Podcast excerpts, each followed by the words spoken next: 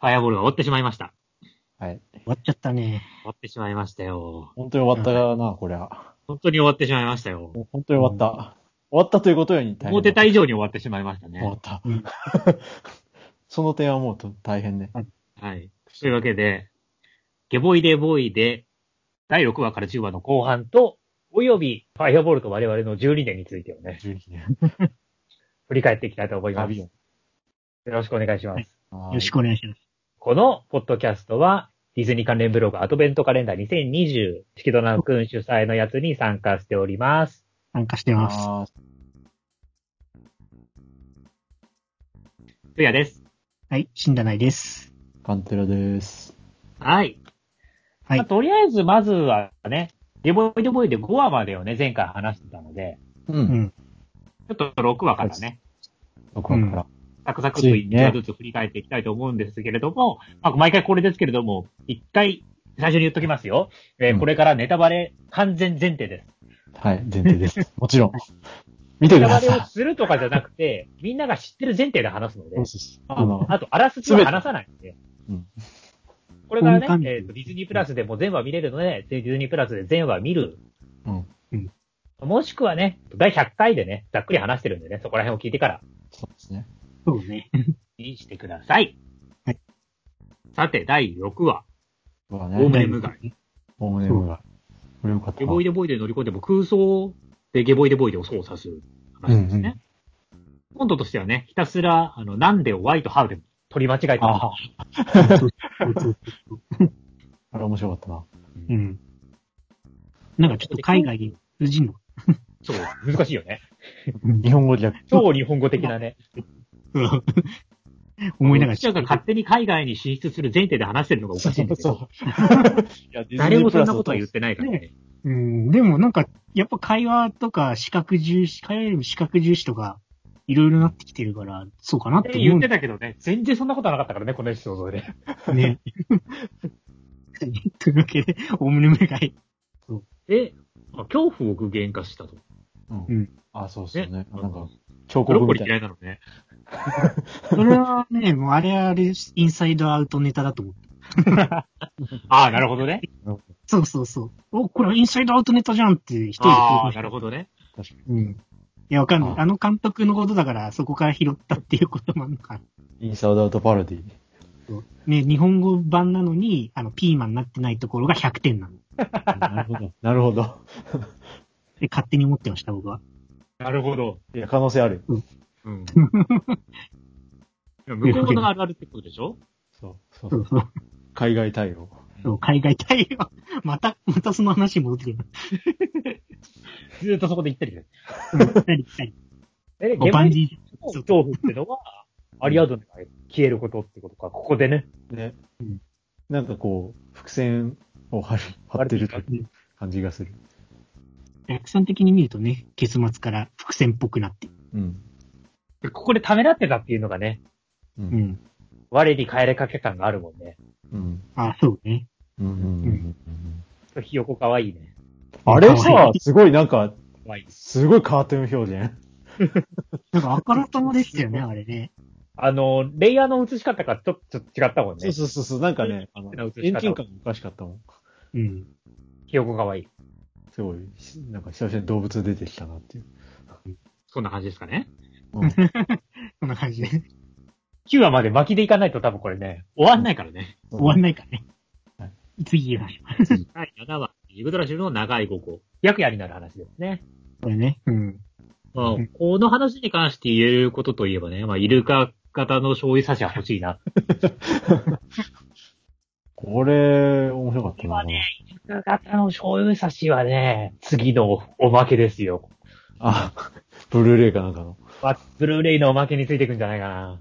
あーいや、三角コーンじゃないのふ、 あの、フリューゲルケ印の。もうおまけとしては超でかい。ミニ電磁棒も欲しいけど、うん。 20センチぐらいの。全然使い物にならない、電磁棒としては。うん。いろいろね、愉快なグッズがたくさんあるから、今回。素敵に面白ミックスがいっぱいある。面白いス度としてはなかなかね、うん。いや、わかんない。だってチャーミングで、だって、あれ、走るチョロ Q でだ、ツークツーバンクのまあ、それに関して ね、無印でね、あの、一切登場しなかったユニットを出してるからね。あそうだね。確かに。そう、ギズもそうだ。ウィンターボックスのやつね。何があるかわからない。スキー仕様のフィグマがついてたんですよ。ウィンターボックスに。うん。その、それの、それが全く出てないっていう本 編ということなんで、何が出るかわからない。で、あとは、うん。本編的に絡むところといえば、ゲボイデボイデの顔つきが、時間とは相対的な存在であるというような顔つき。うん。う。うんん。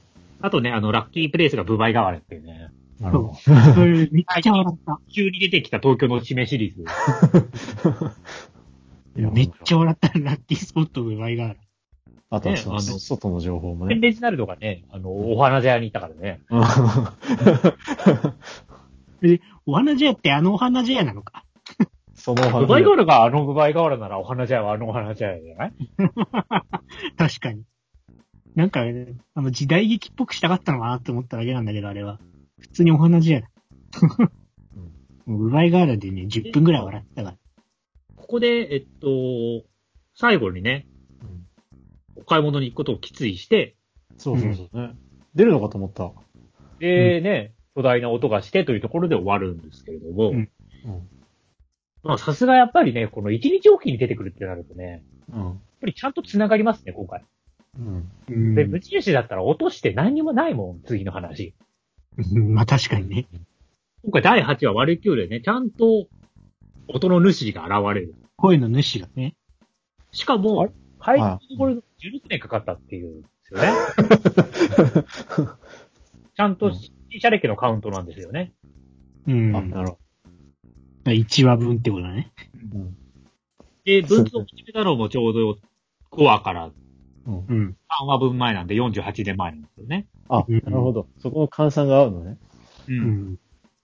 それはほら、最後も出てくるじゃないですか。最初に戻ってっていうところで。はいはいはいうん。あの、無印で、猿っつって次の話で、キキってなるのは、あれは繋がってたっけあれあれ、い一回ね、猿いない。あ、そっか。で、今回の話は、あの、雑巾水浸しとかね、すごいドロッっぽい違いの感じがね、 うん。うん。このシリーズの中では久しぶりにドロッしてる感が強かったですね。うん。いうん確かにね。ね。うん。や、この話は、っていうか、ギャグが、なんだろリボンが便利すぎてめちゃくちゃ笑った。う。 もうギャグがきかなり冴えてる。もう特にこの。いや、もう最初のそもそもあの、おーっていうのに合わせて、こうやってさ、あの、縦串をこう混ぜてっていう話。 あれが、あれがね、ギャグの温度感がものすごい好き。花火あ味れ笑ったね。ああれ花で火ももう笑った。おゲボイボイの中で一番笑った話じゃないかな、第8話が。うん。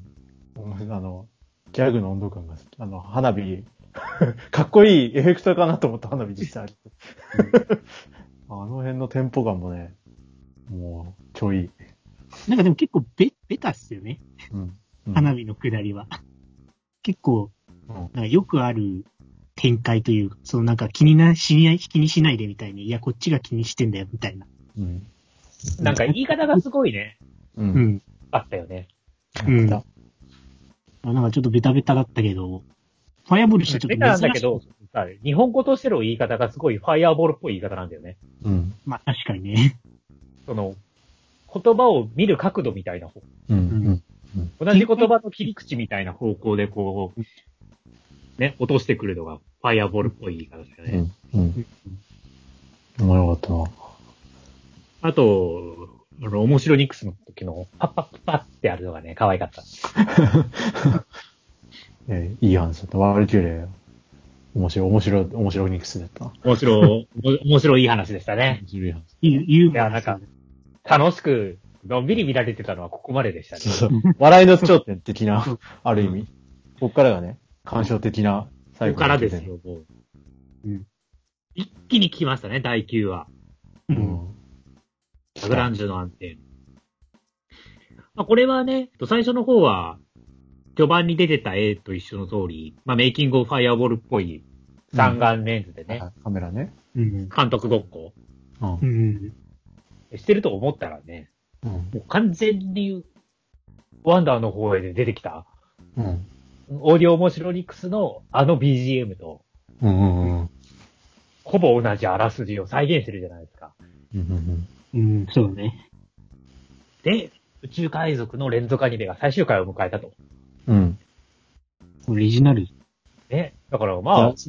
それが、ほら、連続格撃宇宙海賊キャプテンレジナルドううんん。だった。うんで、その今までビデオの第1話を見ようとすると、うん。デボイデボイデの、まあ、予告編のやつですよね、あれほぼ。あれそうだよね。うんあの、最初、と特報予告編わかんないけど、あの、要するに YouTube でうちらが見たやつだよね。そうそうそう そう。あれが流れると。急になんか、もうね、大混乱よね。メタっぽい感じになるでそうするとね、うん。つまり、まあこの物語が終わるわけじゃないですか。うん。えー、それが宇宙海賊キャプテンレジナルドの物語だったわけじゃないですか。うん。ね、なんか、名曲ファイアボールでドロッセルが今回は出てこなくて残念って言ってたのがね、うん。まあ、そうね。原作で好きだったのにね。そう、一番好きだったの。だからそういう意味での原作なんですよね、きっと。うんうんうんうん。うん。いや、もうこの話は、まあそもそもその最初に連続テレビが終わってしまったのって、あの、お嬢様が言ったとこで、こっちもこの話が終わりってるっていう、なんていうの、分かって見てるから、その時点で干渉的にちょっとなった。散々言ってた通り、やっぱりね、ラスト2話になって、うん。終わるぞ感をすごい出して聞いてますななんね。か、お急にね、同じ気持ちになったな、みたいな感じというかさ、それがすごい、あの、二重、二重の寂しさみたいなのがあって、なんかグッときたんですね、あそこで。宇宙海賊の次はい何かしらって、ゆかしと収納海賊っていうじゃないですか。いる、いる。やっぱりゆかしと収納ってね、このドロッセルたちの話のワードなのでね。そうそう、あの、要するにその、あれだよね。神神話じゃなくて、 なんだっけ、床下から出すやつ。そうそうそうそう。プロスペロとかを出あす。そうそうそうそう。と、あと、なんか、あれだよね。最後、ワンダーの方に出てきた、あの、さあ、イカボット床下収納なんちゃらってやつ。空手踊り。あ空手踊りか。そうするとね、やっぱり、その原作であったこっちの話からドロッセルたちの話に引き継いでいくっていう。うん、そういうニュアンスは感じ、あの、うん感じ、さえ初めて見た、すぐには思わなかったけど、あ、そういうものなんだろうなっていうのは、だんだん分かってきた。でで、、まさに、ね、そこで外に出ようとするという。その前に、ね、ビデオを見て驚くゲボイデボイデがいて、う。うんん。まあ、それに対して、アリアドネが指摘するわけじゃないですか。ああ。主人公はあなたよってやつうん。そうねで、まあ、ゲボイデボイデがタイムマシンの噂というものを話し出して、この物語が終わる頃、私たちは始まる前よりぐっと未来へと到達します。はいはいはいはいはで、えーお嬢様がこのまま引き込み続けると、ステラノバと呼ばれる現象によって世界が収縮を始めてしまうと。い。うん。ね、世界が収縮を始めていますっていうのはね、チャーミング最終話の言葉ですよね。そうね。ああ、はい。世界が収縮を始めています。おめどないをそうねでした、夕日が沈むのをそうで止すめられないのと同じでございます。では諦そめうよでう。した。そうだ。なるほど。未来を暗示してるわけね。で、ステラノバの、あの、連想ゲームで、ステラノドンにたどり着くじゃないです か。うん。う。うんん。いい感じに。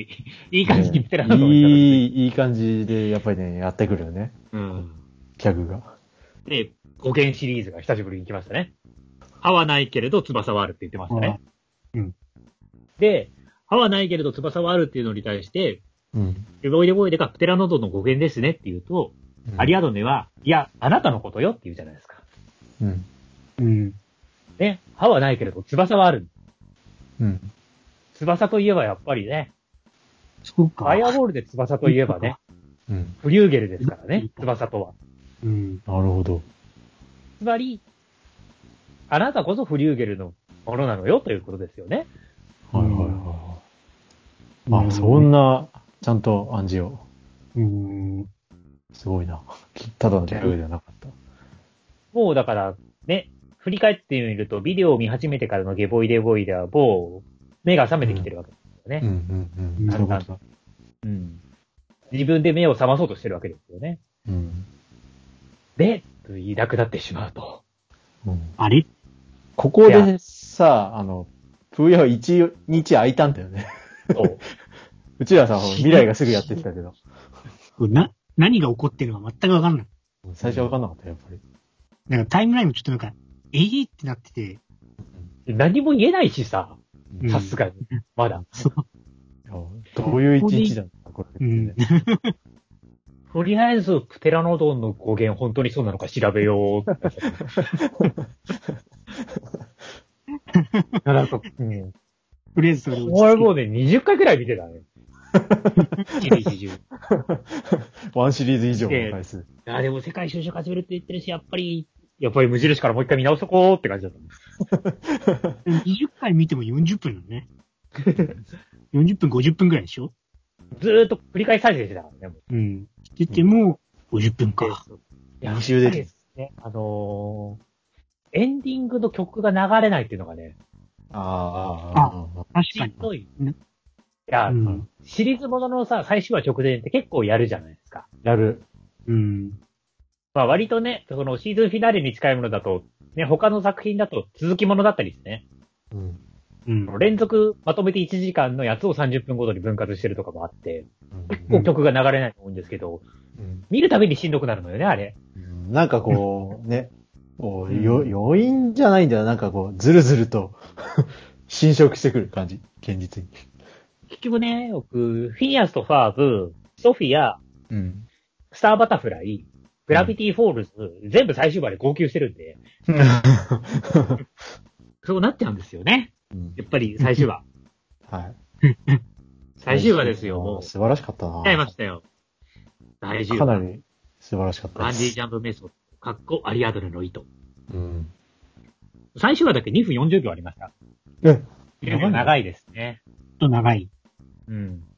最初にね、約2分30秒って言われてたので、うん。あ、そうここだ。で約が効いてきますきね。聞いてるんだね。うん。で、えっと、ポイントは、うん。ファイアボールの中で初めて、うん。前回の話と完全に連続してます。はいはいはいはあ確かにそういうのってなかっ一緒です。た。うんい。あ、そういう、そういう意味ね。その、うん。あの出来が物一語切じゃなく初て、めて。時間としても続いてるってことだね。うん。直前直後っていうね。完全に同じ時間にやってるってことですね。はいはい確かに。そうだね。階段登ってくるのに時間かかってるっていうこととは違ってね。で、まあもう、外にいると。うん。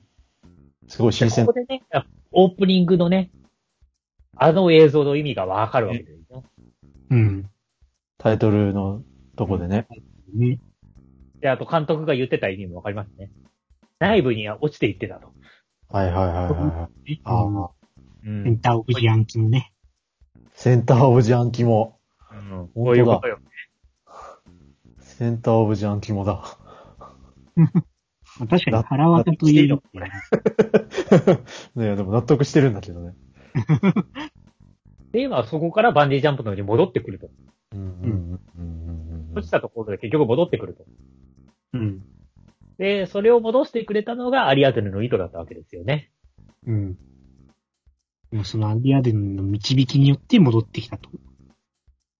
どこから話すのがいいのかね、これもう。ねえ、これ、いろいろとかん、なんだろうね、あもうなんか、止まらないんだよね、うまく。ほら、小ネタみたいな世界をもう、小ネタで笑うとかいう心持ちじゃないじゃないですか、もう。うんそれ、ちゃんとギャグ入ってんだけどね。いろいろ。でさ、ついていけないからさ、心が。うんまあ先に、じゃあうん本編じゃないところで言っとくと、うんえっと、終わった後最後に、えっと、あ、本当そうにね。コードアニメーションのロゴが出ましたね。出た、日本グラムレえベル。ー、もう、どこからどう見てもトロンじゃないですか。そうね。完全にトロンじゃないですか。うん。トロン大好きだね、あの人。つまり、これは荒川監督のレベルだってことですよね。うん。そうね。で、in association with World Disney Japan って書いてあるから、そうそうそうそう。協力って書いてあったね。ディズニージャパンじゃなくなるのかね。独立ってことうん、なんかそれでファイアボールが終わるのかなっていう。で、今後はなんか協力してそういうレーベルとして作っていくのかなっていう感じがしましたうね。んちょっとなんか、ね、間接関与みたいな感じになるのかね。って思ったね。だからもうファイアボールは終わりますよっていうことなのかな。うん。そうか、権利的に。うん。ただ、あれだよね、なんかあの、あの、商標を取ってるみたいだね。まあだからこれはディズニーの持ち物ですよね。で、ディズニーと協力してこう作っていくっていうことですよね。うん。ずいぶん前になんか、う商標ん。出してるみたいだから、計画はずいぶん前からあったみたい。いや、そうだったんだ。全然知らなかった。商標を取られてるっていう話をね、一こ年の前の収録後に聞いて。そうそうそうそうそう。出願日が2019年8月7日って書いてある。結構、うまいっすね。言われてみれば確かに当時見た気がしないでもない。うんうん、というか、うん見えたはずの場所に流れてきてた。うん。これは気づかなかったね。てか、忘れてたんですよね、きっと。うっかり。何の音沙汰もな いからね。当時はあんまり気にもしてなかった。まさかね、うんファイアボールだとはね。あだから、ファイアボールは終わるけど、その、新しいシリーズが始まるのは間違いなさそうというか。。ですね。ファイアボールチームかなんかでやりそうな気がしますね。うん。うん。さて、じゃあ、行きますか。はい。はい。はい。はい。感傷的な終わりへ。監視の時ね。あーゲボイデボイデがいたのは、まあ、失敗した世界ですよね。うん。うん。ドロッセルたちがやろうとしてたことが叶わなかった世界ですよね。うん。まあ、そこはレキが出るよね。そう、そのタイミングでね、うん。あの、デキとタイトルが出ますね、今回は。うん。うん。で、争うことのない、ただひたすらにユーモラスな世界を想像して、お屋敷に囚われていたと。うん。うん。で、それに対してアリアドネが、想像とそれ以外とで何が違うのか。うん。ここがなかなかすごいですよね。うん。ここがすごいファイアボールらしいメッセージだなっていうのを強く感じましたね。うん。うん。ね、その、ブロッコリーの剣しかり、あと、信じる心を物理的な強度に変換するマシーンです ね。その強い信じる心があれば具現化できるっていうのもね、うん。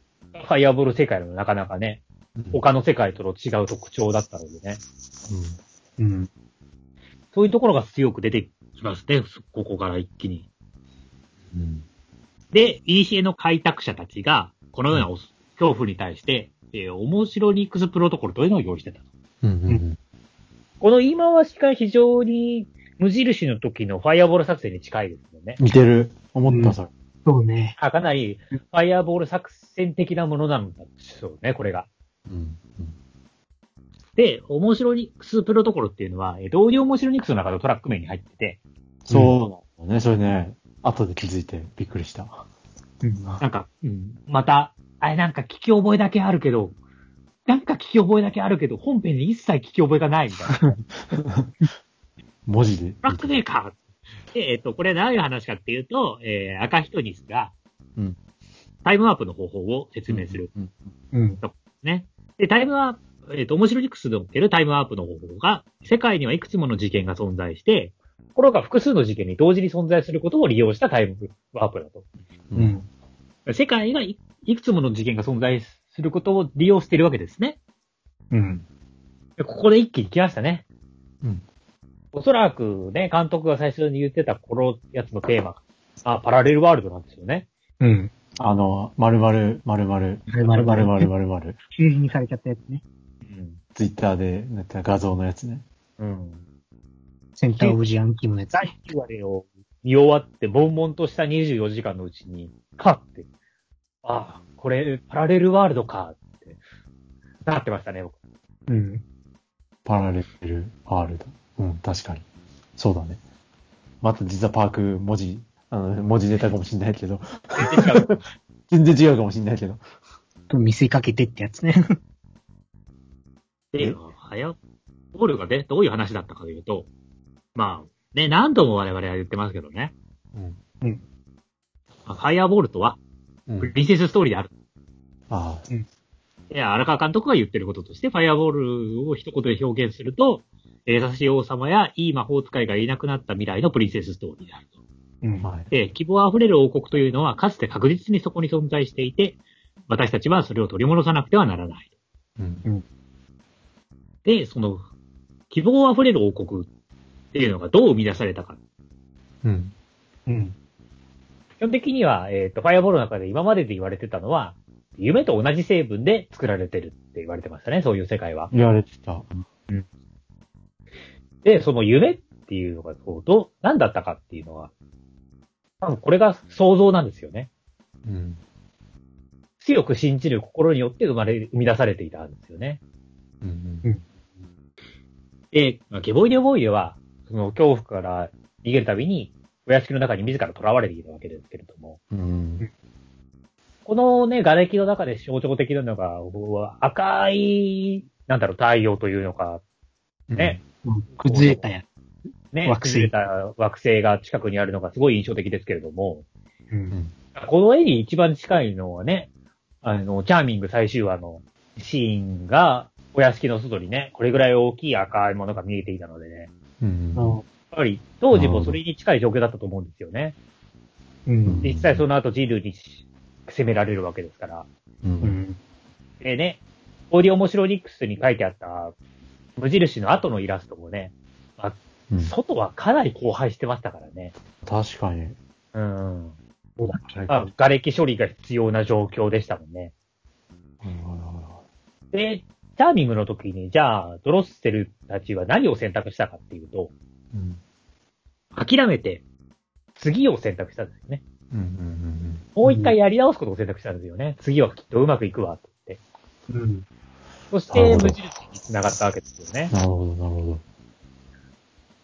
なんだろうだから、ね、希望あふれる王国っていうのは想像力によって生み出されていて、うん。で、その想像力によっていくつも作れる世界の中から、希望あふれる王国っていうのを、選択していけばいいんだっていうう。うんん。ことじゃないかなと。うん。で、その、イモニトロナイトの時にね、まあ、うんこれも言ってたし、監督がもう一つ言ってたのは、ファイアボールっていうのは、幼い頃の自分のために作った話だ。なるほど。言ってたんですよ。うん。で、この前のね、あの、ハイピリオ岩田さんの話にもあった通り、うん。初期のコンセプトがディズニープリンセス・フォア・ボーイズだったと。うん。うん。うん。荒川監督自身のために作ったプリンセスストーリーだったんですよね。うん。何書いてやったやつそういうね、そう。ディズニーらしいイマジネーションをすごい肯定する話。うん。なんかね、ふと、if you can dream it, you can do it の感じをね、その言葉が浮かんだんですよね、見終わった後に。うん。その、夢見ることができれば、それを生み出すことができるっていう。うん。いや、だからすごい、これずっと、まあ、うちらは言ってるけど、本当にディズニーだなーっていう。 もう、王道のちゃんとディズニーのうん話をやってんなっていうのはうん。感じたし、あの、ね、10話で個人的には一番好きなシーンはあの、空想して見せてって言ってさ、わーってやってくじゃん。はいはいはい。あそこがやっぱり一番グッときたなーっていうか、うあん。の、まあ、そそのワードを出しながらね。そうそう。だからもちろんあれは、その、まあ、デボイデボイで自身の空想の、まあ、ある種、グリーン化みたいなことでもあると同時に、まあ、空想っていうものをなんかテーマとして出したので、あこ、ここまで出てくるとは。まあ、最初に言ってるんだけどさ、空想してみせてって書いてあったから、あの、最初の、 あの、発表の時に。テーマうんそうなんですよ、ね。と思ったけど、ちゃんと改めて最後にこうやって提示されて、思ったのは、その、まあ、ディズニーにおけるその夢っていうのはやっぱりね、ずっと考えるじゃないですか、映画とか見てると。夢とは何だろうとか、ディズニー自身も考えて、デディズニーが考える夢っていうのもどんどんアップデートされてって、で、ファイアボールも夢っていうのをずっと言ってたけど、その、空想っていう言葉をここまでなんか、バシッと、グッとくる形で、映像も含めて、なんか、訴えかけてきたのって、個人的には初めてだったから、で、まあ、まさにね、その、もちろん、リボイドボーイでもそうなんだけど、このファイアボールもそうだし、その、こういう、まあ、そもそも物語みたいなもの自体が、まあ、空想から始まってるわけだし、なんか空想の力みたいなのを、その、話の中でも、メタ的にも、なんか、こう信じてる人が作ってるなっていうところも感じて、これはやっぱね、グッとこざるを得ない。うん。もうすごい良かった、このシーンは。うんやっぱりね、あのー今までファイアボール見てきて、ディズニーらしいものを取り戻す話だったわけじゃないですか。うん。うん。で、まあ、ドケデストニスが昔話としてする、チャーミング人類だったり、うん。花は歌い、木々は踊り、砂漠は生きていただったり、あはいはいはいはい。で、そういうものを取り戻そうとへんてこおかしなトロッセルを見てたんですよね。うん。で、それに対して今回すごいその取り戻し方っていうものを提示、最後になって提示してきてくれて。うん。で、ね、最後、ついにね、うん。繋がりましてね。繋がりました。いや、なんか、その、ワンダーの方への、オリオモシロニクスの時にの感想でも言いましたけど、うんうん。まあファイアボールってこう、だんだんね、話が遡っていく関係上を、うん。うん。終わりが分かってるんですよね。うん。うん。うん。うん。最後、ね、ああなることが分かっているから、やうん。っぱりチャーミングは最終的にはね、チャーミング人類が見つからないことは知ってたし、うんう。ん。っていう意味でね、そのハッピーエンドじゃないことが分かってる話だったんですよね、ずっと。うん。うん。うん。でそれに対して、それを全て包括する形で、ワンダの方へがうん。認めてくれて、うんまあ、すごい希望に満ちた話だなと思ったんですけど、うん。うん。それに対して、今回がね、そのワンダの方へにちゃんと橋渡しをして、うんでね、えー映像のところでも、そのハッピーエンドを見せてくうんれた感じがすごいしましたね。だから、もともと、ゲボイデボイデがさ、その、全体のこのファイアボールシリーズはどこの話かっていうのははっきりしてなかったわけじゃないうん。前回もそういう話してたけど。うんで。も、あそこのシーンでまず、はっきりするじゃん。位置づけが。一つ。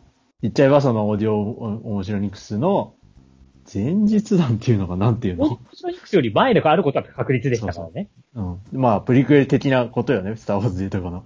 で、あったことがあそこで、はっきりすることで、なん、なんて言うんだろうな、その、ゲボイデボイデ自身、映像に起こしてくれたことが良かったね。そう、まずそこがね、気づいた時に感動したし、ね、何よりその、あ、終わったっていう感じがしした。だからその、ゲボイデボイデっていうテレビシリーズが綺麗に終わったっていうことと、おオーディオのおみ面白ニックスのラストも知ってるわけじゃない我々は。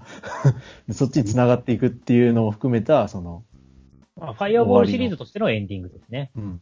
と、うんの全体とのつながり。ファイアボール全体を包括するラストにももちろんなってるし、まあこれは、うまいと言わざるを得ないというか、それにね、オーディオ、面白いニクスはほら、まあ映像が基本的にないわけで、まあ我々の空想じゃないですか。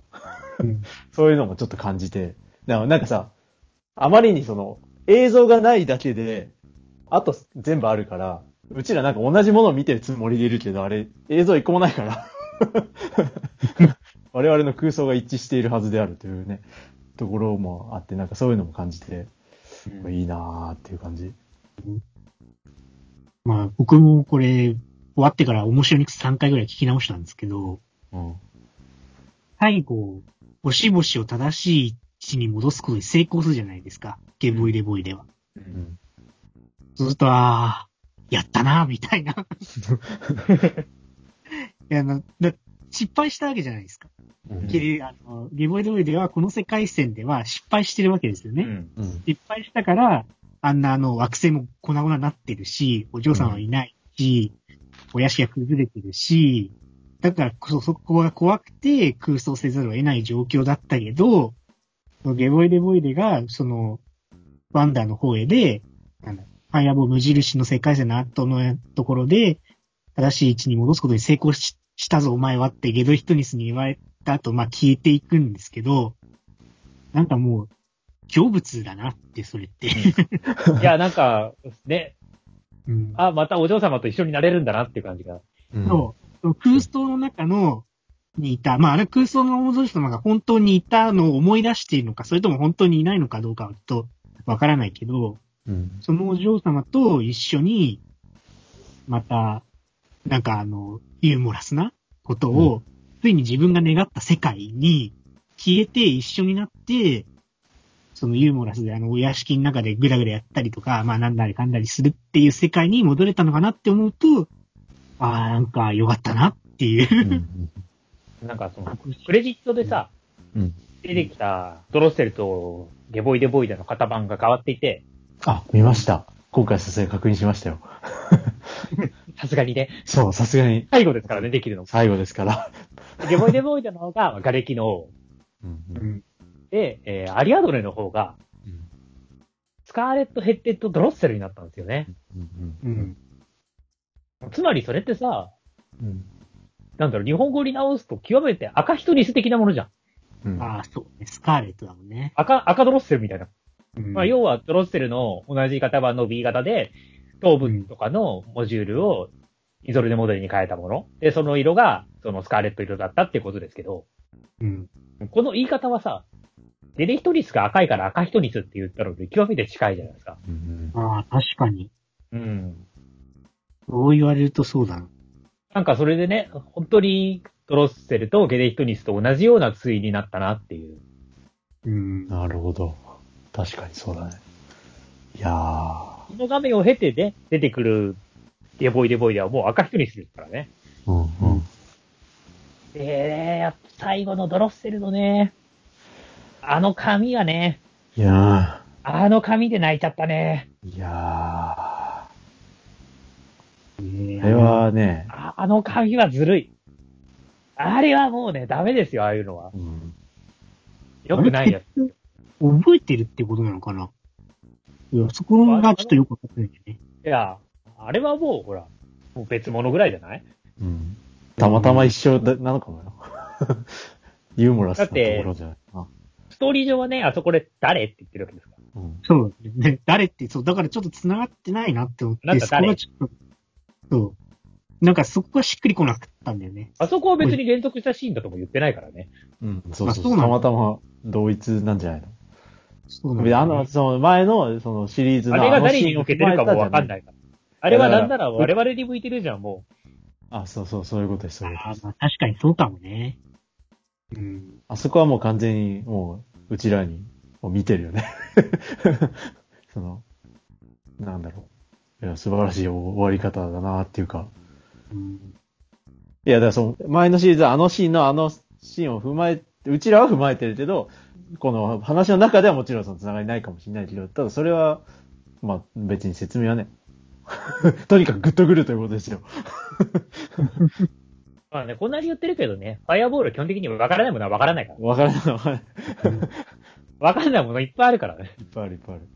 あくまであれ、あれですね。僕らの、 それこそ空想の中で僕らが一番、え、あいつ誰だよっていうのいっぱいいるからね。まあ、そのいいものを、僕ら、 あの、選び取ってるだけなんで。そういや、もうね、とあそこはグッとくる。うん。ときたわで。もなんか、それも、ちょっとなんか、空想の中からいいものを選び取るっていうのが、なんか、やウェデブーデの意識は内側に向いたわけじゃないですか。う。うんん。 自分の中に。で僕らもこうやってタイヤボールの中に向かって内に閉じてるんですよそうよ。そう。で、いや、だからそこを感じたのが、僕が感じたのは、そこから脱出っていうか、なんだろう、解放されてどっか出ていくっていうのは、なんか視聴者にとっても、もうファイアボール終わりだから外に出ていこうよみたいな、ちおー。ょっと感じた。なるほど。僕らも空想してるんですよ、ずっと。うんファイアボールというそうだよ内に閉じて。 しかもそれがどんどんかな、叶うというね。 我々は空想し尽くしたり、叶っていくという、この12年。そうですねで、どんどんどんどん内側に行ったけど、これで終わりだから、うん。外に向かって開いていこうっていうメッセージなのかなってちょっと思ったんですね。いや、それはあると思うし、あると思うし、なんなら最後に、あの、日本グラムって出るのも、 監督自身も、 ファイアボールからね、外に出ていくってことなのかもしれない。だからまあもう、そう、終わりなんだだよか。ら監督自身は、そもそもね、その、空想して、強い気持ちを持つことによって、それを具現化したわけですから。うん。うん。ファイアボールという形で。こういうのやりたいっていうう。うんん。そう。それでもう、あ本当に終わりなんだなとは思いましたね。いや、終わり度が、このシリーズの終わり方として、もう、もうね、 いや、フもァイアボールって追われるんだ。う、そうそうそうそう、そうそうそう、そういう感じ、いそういやう感じ明。確に思ったより終わって一る。番の発見ですよ。そう。何よりの発見ですよ。ファイアボールってちゃんと追われるんだ、これ。いやもうね、トイストーリー3のラスト並みにね、閉じた感がある。結局今までのフ今ァイまアボでーはル。ね、終わるたびに続編はありますかって聞くのが定番みたいなネタになってたけど、これ聞くのがなんか野暮だもこれは終わりました野よ。暮だ。そう。ん。終わりました。これこれに終わった続。編ありますかっていうのはちょっと野暮だもんね。うんそれはもうね、本当に終わったよ、これ。もう終わったんだよってメッセージをね、すごい出してくる。なんなら今までのファイアボールって、前、前、前にどんどん遡ってたんで、実は終わってないんですよね。あ、そうか、そういう意味で、もうね、そう、そういう意味で終わってないんですよ。どんどん遡ってるから。うん。だけど、だから僕もうファイアボール終わっちゃねえかなと思ったんですよ。どういう終わり方すんだろうって思ったけど、結構結構終わってて、終わったなって、もう何何ってことなんですけどそ。ういう意味ではね、ワンダーの方へで、デボイデボイでは、過去を正そう、過去を正そうってしていって、うん。うん。うん。過去に遡るとしても未来に進んでしまって、最終的に未来を変えることで解決する話ですからね。うん。うんいやー、終終わったな。わりました。 ファイアボール終わっちゃったよ。いや、なんか、まず、そう、最初、さ、さっきプレイヤー君も言ってましたけど、終われるんだな。僕もその、ファイアボールって終われねえと思ったんで、後ろに後ろに行くからどんどん。だし、オーディオニモシロニクスについてるあの、なんだっけ、ユーモラスのディープルレイあるじゃないですか。うん。うん。あそこにあの、フラグメントって書いてあったんですよ。うん。うん。で、フラグメントってかけらじゃないですか。う。うんん。で、あの、えっと、ユーモラスってエピソードって飛び飛びじゃないですか。うん。うん。うんだからそこの保管とかもまだあるし、全然終われねえんじゃねえかなと思ったんです、ずっと。いつか作んじゃねえかなとかね。そういつか作ると思って。なんか安心感が。てか僕らもなんかちょっと、終わらないっていう安心感に、 なんか逃げたかもしれないですね。そう、デボイデボイと一緒だよね。そう。いや、だから、だからこそ、そのなんか、ゲボイデボイデのやってることが、はい、ただの空想でした、妄想でしたっていうオチってなんかちょっと安易になりがちですけど、うん。なんかそういうのって、まあいっぱいあるじゃないですか、言っちゃ悪いけど。あれこういう作品って。でも、なんかこの今まで積み重ねてきた12年間のことに対する終わりとしての出し方が、そうなんかありふれたものなんだけど、なんかきっちり出してきてて、しかも荒川監督はこれを後ろに後ろに作ってって、どんどん付け足してって作ってると思ってるんです、僕は。うんだから、いや、え実際そうだと思う。多分行き当たりばったりなのよね。現実はそうですよ。いやでも、それなのにこんな繋がってるっておかしくないですか、これ。僕ずっと思ったんですけどね。だから、軸があるのよね。うんうん、なんか軸が、そう。軸がある上で、行き当たりばったりに作ってるから。うんいや、その、その、いつも僕、言ってなかったんですけど、そのファイアボールがあって、どんどん後ろに後ろにって後付けになっていくのに、うんなんかこんなになんか、なんだろう。いや、もう、すごいっすね。いや、完璧ですよ。うん、本当に。っていう、なんか、なんかそういう感じしかで、今言葉詰まってます。うんいや、本当に。 12年かけて、ね、ここまで遠回しに言うこととか、信じる心の大切さをね、うん。メインテーマとして言ってくる作品ってね。ああ、ああ、やっぱりね、やっぱりとてもディズニー的だなと。ディズニー映画、映画じゃない、ディズニーシリーズだね、本当に。極めてディズニー作品であると思いますね。う。うんん、そう。いやーもう。あとはその、もちろん、なんかね、ずっと真面目にな話みたいな感じで言ってるけど、やっぱり、普通に面白いわけじゃん。ギャグもね。うん。だし、その、ずっとこの最終話のシリアスなシーンでさえさ、いつも通りのことは言うわけじゃん。最終話もね、あと1ヶ月ぐらいしたら笑って見られると思います。そうそうそう、もう、だから、今年中きついかなまあ、それでもジャグ、そういう言葉のジャグとかさ、常に入ってて、あの、もちろんその空想っていうのが一番大きなテーマなのは、よくわかったけど、うん。あの、やっぱユー、ユーモアその面白いっていうことの大切さっていうかさ、やっぱり、まあ面白いのって大事じゃないですか。 なんかクソ真面目にさ、もう神妙な顔してテーマを、テーマとして語ってもやっぱ面白くないわけで、どうやって面白くね人類ってことですよね。うん、だからそう。本当に、チャーミング人類なんなきゃいけないんだよ、うちらは。 あと、今までの、なん、なんか、チャーミングとか、ユーモラスとかの、その、副題の意味も、まあもちろん、今まで疑問があったわけじゃないけど、よりしっくりくるというか、なんかこう、まあ、デボイデボイデの逃避行としての、まあ、ユーモラスであったわけで、なんかそういうのも包括する感じで、やっぱりね、もうねファイアボールがどうしてその、ディズニーらしい、そういう夢とか空想とかいうテーマをできたのかっていうのと、やっぱり、なんでこんな面白いまま、最後まで走れたのかなっていうのもうん。思った。やっぱ面白いって、面白いからこそ、この、ファイアボール的なギャグの、なんていうの、温度感がずっと続いてたからこそ、なんか、ここまで来れたのかなっていう気がして、やっぱね、やっぱチャーミングだやっぱりね。ね、12年前の衝撃はすごかったですからね。それはね、なんだこれって感じでしたからね、当時。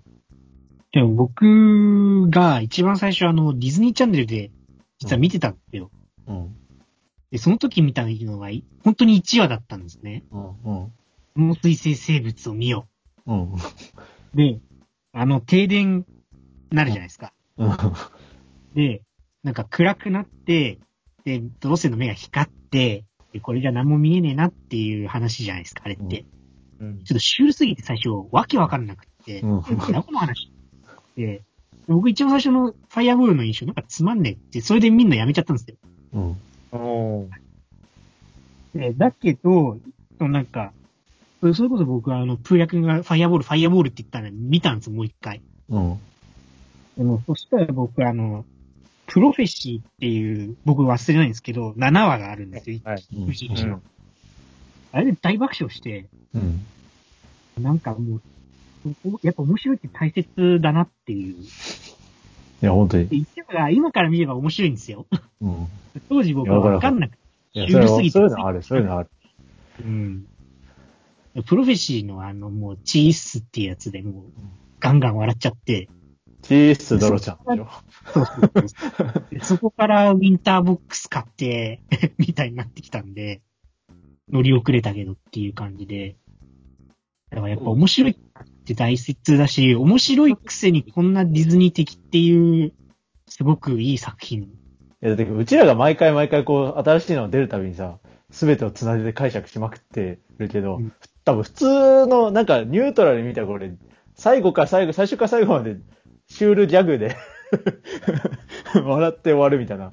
で、ちょっとほろりとするみたいな感じだもんね。いや、でもね、今の話ね、まあ、偶然なんだけど、すごいと思うのは、うんプロフェシーって確か最初に作られた話なんだよ。ええそうなの第1期は、社内でさ、企画を通すとかもあってあ、ー順番通りに作ってないんで、あれって。ああ、なるほど。プレゼンしなきゃいけない。確かねうんそう、最初にプロトタイプとして作られたのがプロフェシーだったはず。おー。いいな、絵にし。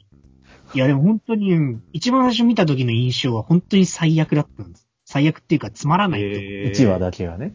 一話、あれちょっとシュールすぎてついていけなかったっていうところなんですけでど、も実は、僕は週すぎて、1週間待ってた。初放送は MX でで見てて、うん何これどうなんのつって、一週間待ってて、どうもなってなかった。なるほどね。っていうのを、うん最初から続けてた。なるほど。 うんだから、プロフェッシーが僕の中で一番好きなお話なんで。なるほど。自分はなんだろうな、もう、覚えてないけど、ももしかしたらニコニコかもしんないよね、最初。結構流行ってましたからね。うん。だから、だからねあ、この一気に見る感じはね、逆にししっくりきた。みんなね、出会い方が違う。そうそうそう。なんか、み、リボイドボーイでもさ、こうずーっと一気に見てて、なんかどんどん来るじゃん。それ、その感じはなんかね、待つこと込みで楽しんでる感があったんでね。うん。どっちも面白いっていうね。だからユーモラスの時はね、待ってたしね。うん面白い。チャーミングとかも、爆発的に面白くてゲラゲラ笑ったな、毎週。 うん。毎週だっけ、うん。っていうの毎週、毎週だよね、あれ。確か。毎週見てた。うん毎週見て、最後に泣いてた。いチやャーミンー、。グの割り方も結構な、そういうこと感傷的だったもんね。うんあそこで、あ、繋がるんだ、みたいな。うん。やっいぱやり、ージャーミークはね、あの、無印とのつながりもあって、一夜一夜分かりやすく面白かったし、うん。そ面白ポイントがはっきりしてたしね。うん。う。で、その回、なんか、もう、あからさまにどんどんディズニーネタをどんどんぶっ込んできたじゃん。チャーミングから。わかりやすいやつを。あのなんかそこからも結構楽しめたし、で、またあの解説を見て、めっちゃ面白かったなっていう。 うん。あの、解説書がついてたんですけどね。ちくわぶボックスに。えーなんかもう12年経ったんですね。ねすごいよ。一周ですよ、えとも。いやだからー、ね、6年、6年待ったからね。いやもう信じる力ですよ。あれ、ゲモゲで覚えてる前は、6年空いたの。チャーミングからユーモラスまで6年。うんあそんなに、半分そこ。すごいな。なんかね、そう振り返ると無印からチャーミングまでってあっという間だったなって感じが、うん。結構あっという間だ全ね。然あっという間じゃなかったけどね。うん。まず、シグマまでに1年待ってるからね。DVD も出てないのに。いやー最初の1年間、録画を見る、見返すしか見る方法なかったからね。うん確かに。あとは YouTube で無料公開されてる数話を見るとかか。それもまだやってない頃か。やってなかったんじゃないかな。うん。 12年前のね、環境がもう、もはや思い出せないからね。 12年 前。うん12年前。だって、スタートした時ギリギリツイッターやってないからね。無印見てる時はツイッターやってなかったっねえ僕もやってないですね。やってないし。て、やっぱり当時はね、ほぼ全話暗唱してたしね。 はい。それはすごい。さすがにもう最終話ぐらいしか言えなくなってるけど、それでも最初は言える。ちゃんとドロセルの本名とか言えるし、ちゃんと、あの、呼吸も含めてね。うん呼吸まで含めてあれだから ね。うんああいうとこがね、面白いんだよな。そういうところだな。だってあそこグッとくるシーンだからね。 なのにあの、面白いっていうのがやっぱり。音楽が良かったですね、あそこね。うん。うん。それで、か完璧にかっこいいシーンだからね。夕日を、に向かってえ走ーみいやたい。クレジットの出し方も急にかっこよくなるしさ。そうね。あれ、結構王道的なかっこよさありますよね。あるある。ん。一番最後のやつって、あの、無印の。スーパーヒーローの最後だもんね、あれ。うんそう。うん。逆光がまたかっこいいんですよね、あれね。うんうんうんめっちゃ、もうな、ダメだわ。知性が。 いや、もうね、本当にす、すごい。だし、今からもう全部、全シリーズ、ちゃんと最終話のその、感動の質 というか、ちょっとずつ違うじゃん。毎回同じパターンじゃないっていうかさ。やっぱりうねん、それぞれねうん、こう全体のテーマはあるけど、それぞれのシリーズごとでのテーマも違いますからね。う。うんん。で、終わり方も違って、だからその、感動も違うけど、全部同じ。 同じものを見続けてる感じいやー、よかっだって、ドロッセルとゲレイトミスですらないんだもん。た。ね。今回ねそ。れでもそう、ファイアーボールなのかっていうね。ね。っていうファイそアーれボこールそでしょ、その船ですよま。だ、12年我々が見てきた中で、うん。まだ1ヶ月しか出会ってないあの二人に対して、うん。やっぱりね、最終話でね、ういんや、あの、あの、セリフ良かったな、歴史は繰り返すのではなく、韻を踏むだけ。あれね、いや、本当に良か深いっでた。す。で、で、なんか、かそのさ、そこでさ、こう、アリアドネがさ、そっとゲボイデボイデのところに寄っていくところがさ、すごいグッとくるじゃないですか。とくる。でも、あの二人に対してはまだ1ヶ月しか出会ってないのよ、アリアドネは。うん。確かに。でもね、そこにはね、こう、後ろでさ、やっぱりドロッセルとゲデヒトリスの二人のさ、うん。世界を二人占めをしようとしてた二人の物語があるからさ、うん。あそこまでグッとできるわけだよね。実際にそのシリーズもさ、韻を踏んでたわけだそうし、そうそう。うん。そう歴史繰り返しじゃなくて、そう韻を踏んでたんだよね。うん。そう、あれは。確かに、全く同じなんではないし、テーマも違うし、そう。そもう。ちろん同時じ代ようなことを繰り返してるように見せて、韻を踏んでたんだよね、うんファイアボールって。韻を踏むだけって基いう、本またその、言い方が言葉のまとめ方も、それはね、本当になんか、おしゃれ、その、おしゃれ。緩和劇なんだよね、ファイアボールって。どこまでも。本当におしゃれ。最近になってなんかそう、見た目のギャグかとか言ってたけど、結局本質は海外劇なんだよね。いや、あの、本当に言葉のチョイスが、サントラだけでいいんだから。いやだそけうでさ成立してるんだからさ。そうさっきも言ってるよね、あれ、映像一個もないんだよ。まあ今回ついにね、つけてもらえたけど、一個もないわけで、 でもなんかね、もうもうもう見見終わった感じがすごいもんね。いやー、いいも、いいも踏むっていいよね。ああ、そういう言葉一個でも見つけられる大人になりたいものですな。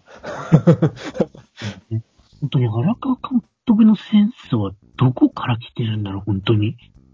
いいつこんな言葉をね、思い浮かぶのかがね。や、もう本当にだってさ、あの、イモニトロンナイトに行った時のあの、荒川監督のあの、逆みたいな、どうでもいい言い回しはね、あの、ふと浮かんだ時にメモってるって、モニトロネの時に言ってましたけど、うんえでいきなり、だって僕、一番最初はなんかどんな監督来るんだろうって思ったら、オズワルドの見つけて、ハイペリオンって入ってきたんですよ。めっちゃ陽気に。いやー、あれは僕、本当にあの、あの、入ってきた瞬間が忘れられないんだよな。ー、 さすが。うんチャーミングそう人、あの、はい、イモリトンライントで忘れられないあそこと、あと続編はあるんですかって司会の人に聞かれた時に、めっちゃ冷静に、ないですねって言ったのが忘れられ ない。 すごい。確かにチャーミング人いや、ない実です。際ね、あの、みんな常にないですねって思ってるからね。うん多分それリリアアルルにじゃなくて、本当にないと思ってるからね。うん。そう、だからなんかそれ、いやでもなんかあ、ああいうところ、もうな、本当になんだろう、思考回路がどうなってるのか、本当に不思議で、いや、いい意味で。というか、あともう一つの疑問が、これまで何してたんだろ確かに。本当だよ。どこに隠れてたんですかどこに隠れてたんですかみたいな。うこの何し人、てデたィズんだろうニージャパンで何してたんだろ本当だよね。うん。え、でもな、偉くはなってるんだよね、確かね。いや、もちろんそう、そういうこともあるんだろうけど、普通に、うなファイアボール作らなかったら何してたんだろうこ の人。な、何、何係だったのだって、特にさ、ディズニージャパンなんかさ、いろんな巡り合わせがあったから2008年にディズニージャパンオリジナルアニメーションを作ろうってなったわけじゃん。うん。そうならない可能性だって、日本じゃどうしようもならない事情でそれが起きてるわけじゃん。う。うんん。その世界線じゃなかったらさ、うん。そうだよね。別バースだった。何してたんだろうって。うん。あと、ファイアボール12年やってるけど、12年も何してたんだろうって言ってね。ファイアボール以外ね。荒川監督はね、なんかね、あのね、発信してほしいんだよね。うん個人的に。でいよいよそれが、ね、日本グラムレーベルで始まるんじゃないですかそうであってほしい。うん。何かをね、発信してほしい。あの人が何を考えてるのかを知りたいうん。単純に。それを作った力こそ、ね強い信じる心だったんですよね。そうですね。空想と、あとはユーモうん。ア。あ、空想とユーモアかもしれない。あの、まるまる、まるまる。 空想、ユーモあ、ア。中黒が、あ そういうことが。空想によってあの中身は変わりますから。うん。いや、だからね、本当に、空想を支持する話だし、まあ自分たち自身もね、現実世界でちゃんとそういう、そういうふうに生きていかなきゃな、みたいな気持ちにもちょっとなるし、あと、ユーモアさうんん大事だな。なんか、そう。最近ね、なんか直接的なメッセージを受けるものが多いからさ。そう、なんか説得臭くなっちゃうんだよね。あのねすごい、そうそうそうそいいよ、みたいなさ。 ちゃんとう。そなんだろのう、、なんかさ、うん、ファンタズミックを3回ぐらいオブラートに包んでるじゃん。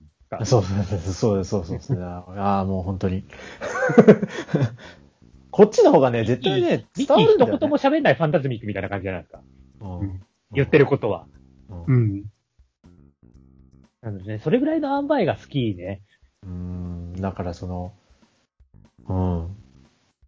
そうそう、本当にその通りだと思う。説明をし、のまま出してる作品みたいなのとかをちょっとは、もういいよってなっちゃうから、こっちの方がたまにショーでも、もあるじゃないです何をか。あの、ディズニーの概念で殴ってくるタイプのショーってあるじゃないですか。ー。ううんんディズニーって、こんなもんじゃないっていう感じで殴ってくるじゃないですか。うんうん。あの、あなたが物語を作りなさいとか言ってこないでさ、うん。ふわーっと、ウィッシュだよねみたいな感じで さ、ふわっとしてるくせにすげえ力で殴ってくるじゃないですか。うんうん。なんかそういう感じなんだよね、ファイアボールも。うんうんいや、これはもう、あの、この間、ちょっと、不登校でも言ったんだけど、うん。ファイアボールの中のその大きなテーマとして、その、ドロッセルとゲリヒトニスがずっとやってるけど、形違うし、型番違うし、まあ、時代も違うし、これは本当にドロッセルとゲリヒトニスなのかみたいな、そのテセウスの船もっていうのが。そうでもディズニー自体もさ、テセウスの船なわけで、うん。もうウォルトは死んでるわけじゃないですか。うん。で、ウォルトが死んで、そのなんかウォルトの意思っていういい意味でね、いい意味でのウォルトの意思 で、ウォルトだったらこうするっていうのを、汲み取って汲み取って、ウォルトは死んでるのに。うん。うん。で、ウォルトは死んでるのに汲み取って汲み取って、続いてきてるわけじゃないですか、今もうずっと。かね、その、ウォルトがね、40年代、50年代に言ってたことをそのままやるんじゃなくて、そう。ウォルトが2020年に生きてたら何を考えてるかを汲み取ってやってるわけだからね。うん。うん。それ、もう、だからウォディズニーっていうその概念自体がもうすでにテセウスの船なわけじゃないですか。うん。うん。果たしてそれはディズニーなのか。でも僕らはちゃんとそれは、いや、これはディズニーだなとか、いや、この映画見て、あ、これディズニーらしいなとか、いや、これディズニーらしくねえなみたいな、ピクサーっぽいな。う無自うん無自覚に感じ取ってるわけですよね、そういうのっていうのを。うん。ファイアーボールっていうのはそのディズニーの本質にかなり近いなっていうのを、前回5話見た時にもうすでに思ったんですけど、やっぱ改めてそう思う。うん。本当にディディズニーストーリーだなっていう。なんかディズニーそのものを体現してるし、うん。ちゃんとディズニーっぽいストーリーだし、っていう、なんか、ちょっと舐めてましたね。最初始めた頃、あの、推しアニメかと思ってたんででボイデボイデだけ見ててもね、うまあん、面白いけど、うん。ここまで永遠にやる話じゃないじゃないですか。うん。す。うん。何時間喋ってんだって感じじゃない。 本当だよ。やっぱりそれはね、ね、あの話の中に今までの12年も重ねてるからなんていうね。うん。重ねられるっていうのは、ね、テセウスの船なんだよね。うん、そうだね。すごいね。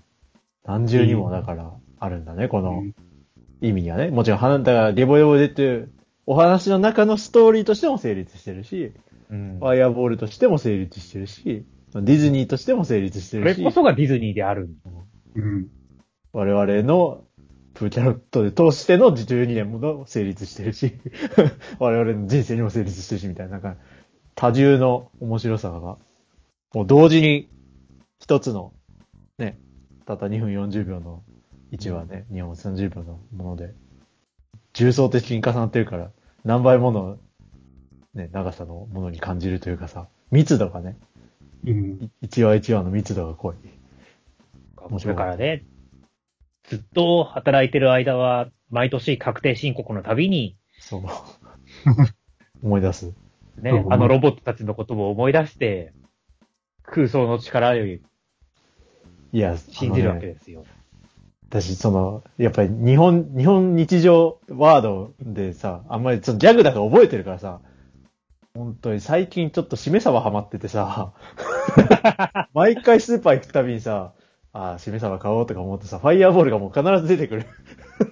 あのもうちょっとね、あの、ファイアボールのワードが世間的に認知されてもらわないと、伝わらないのよね。そうなのよ。好きやで突然発言しても笑ってくれるけど、本当にね。コーヒーには2種類あるとか言い言いそうになっちゃうもんね。コーヒー飲もうとするいやと。それ以外本と。当に、これ本当にこれ病気なんですけど、AKB がうん、恋するフォーチュンクッキーって言うたびに、みおみくくじじズッキーニがずっと来るん ですよ。ずっと恋するおみくじズッキーニが頭の中で回り始めるんですよ。うんあの曲全然頭に入ってこないのもん、それで。でそんなこと言っても意味わかんないじゃん。うんほんこのほ人んとずっと。よ、あれ。あの歌出てから。あと、うちらもさ、寄せてってるよね。その、多分ね、自分がしめ鯖を買ってんのも、多分ファイアボール寄せてってんだよね。うん そういうのもある、なんか。 まあ、それこそね、うそういう行動していけばチャーミング人類に近づけますから。ん、そうそうそうそうそう。我々はチャーミング人類にならないといけない。うん。やっぱな、やっぱチャーミングさは大事ですよ。お湯漏らすさも。これもね、しめ鯖食って。くわぶも食いましょそうちくわぶも、そうちくわぶもね、やっぱり練り物だね。そう、練り物もね、う。乗り物じゃなくて練り物っていうのも面白いよね。あ練れりね物大好きだからね、本当に。うん。本当あと、ナマコを初めて食った人類とかって、ほんで、言っちゃうもんね、なんか、その、ファイアボール知らない人たちにもなんか、ギャグとして言っちゃう。うん。いや、ほんと最後までやっぱりちゃんと日常ギャグをいっぱい入ってたもんね。よかったね。いや、きっとね、最後にもう一回、うんエボイデボイデのブルーレイの箱に何か書いてあると信じてるね。そうか、あと一回やるとワンチャンス。欲しいわ。いや、出てます今回さ、ディズニープラスオリジナルじゃなくて、ディズニーチャンネルで先行放送してたじゃないですか。うん。で一個思ったのは、オリジナルにしないことで、ブルーレイが売れるんですよね。あ、出ああー、た。なるほど、ね。また、あこれ、のオ、リジナルにしちゃうと、円盤売れないのよ。また脱法だよ。フロータリングみたいな。あの、オーディオ面白ニックスにね、うっかり、あいやの、、そ入ってるう、みそたいれでさ、ムーランのムービーネックスのニュースを見てさ、うん気づいてさ、うん。ああ、そっかって。だだかかららでもオリジナルだと出せないのかってことに気づいたのよ、その時に。うん。わかんないよ。全然理由違うかもしれないけどさ。んでも、いや、そうじゃないかなって。だとするとね、いやまたで、も確かにディズニープラスオリジナルにしちゃうとちょっとね。そう、出せないんだよね。うん。確かに。一応、ついてないもん。ディズニープラスだって見れますとは言ってるけど、ディズニープラスオリジナルマークがついてるわけじゃないもんね。ディズニーチャンネルでも見れたわけで。うんうん。ムーランなんかディズニープラスでしか見れなかったのに、オリジナルってついてないから売れるんだもん。ポスターにあのマークがついてるわけじゃないしね。だから、だってオリジナルだったら、チャンネルで放送できないですから、そもそも。うん。ブルーレイチャンスが。ブルーレイチャンス。グッズも出してほしいな、最後に。やっぱり、最後にもう一回、全部は出してほしいな、一回。うん。うん。そうね。ブルーレイボックスっていうこともあり得るかもね。一回やってほしいよね、全話。うん。まとめてね。綺麗にね。ただ、ブルーレイの容量はだいぶ無駄遣いっていうね。 それは面白い。そこがいいんだけどね。 4枚別で出てくるとかね。よなんでって。なんで一番に全部入るでしょ、これって。ユーモラスのブルーレイバカじゃねえのってね。だからユーモラスが一番あれだね。無駄遣いだね。おかしいでしょ。いや本当に、終え、終えましたよ。ファイアボール終わりましたね。あれだね、本当に。いやだいやち、ゃんと、なんだろう、終わったけど、ちゃんと、ファイアーボールを胸に今後も生きていける。生きていきます。うん。ただ結局、ファイアボール作戦とは何だったのかというのが。いややっぱりオーディオ、いや、面白ニクスプロトコルにつながるものだと思ってますよ。うん そう、そういうことなんだろうとは思うけど。ただ、そう思う人は、なかなかね、正解かどうかもわかんないし、うん。思い込んでる人もなかなかいなそうな気がするし、ファイアボール作戦について、その、覚えて ない可能性すらあるから、みんな。以降から見てる人 はね、ファイアボール、ファイアボールとは何なのか結局何もわかんない。うん。そうだよね。そうそう、ファイアボール最終章とか言って、ゲボイでボイでって言ってんじゃねえか、みたいな。で、一言もファイアボールって出ないしね。ゲボイでボイでだけ見てると。うんそれも含めて面白いんですよ。なんか、感感傷的ではなかったな、終わり。なんか結構希望があった。いや、そう、希望はすごく感じた。うん。感傷的でもあったし、希望もあった。うん。いや、干渉、うん、干渉的。やっぱり最後は、見終わった後、ぼーっとしてたもん、しばらく。うん。あ、そう。うんみんな、ぼーっともうし一て回た見。直さな、9話は、見終わった瞬間にもう一回見なきゃって見てたけど、うん。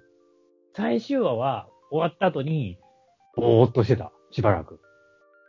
干で、まあ渉何回か見て、気づいたら1時間半ぐらい経ってた。 1時間半す、すごいな、さすが。おかしいな、2分半しか見てねえのにって。うん、もう30分ぐらい経ったよ、こっちも。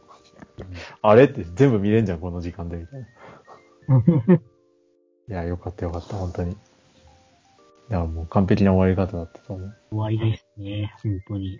よかっここまた。で終わりって出されたら終わりだ。終わりだよ。もう、あとは我々の空想の中にありますから。だから我々我々の空想の中に、ユーモラスの欠けてる話もあるし。あいや、楽しい10年間見てきてよかったですよ。そ本う当でにしょあ、だね。本本当当に。いに幸せだった。や、もうしみじみイモードになっちゃった。う。はい。まあ我々のポッドキャストね、続きますから。こっちはね、こっちは、こっちはこっちあで続のき。これからもね、まだ我々はね、チャーミングさが足りないので、チャーミングさを求めてね。チャーミング人類になるべくこれからも精進してまいりたいと思いはい。あますので、りがとうございますのでね。あの、ここまでお聞きいただいて。 また長い、長い回になりましたな。 まああ、のいや、短くするのもいいんじゃないですか。途中で終わったりして。 というわけでね、 12年に比べたら全然短いっすよ。うんというわけで、えー、以上ですかはいええ。ありがとうございました。 1本グラムレベル早く出して、お願いします。なんか出して。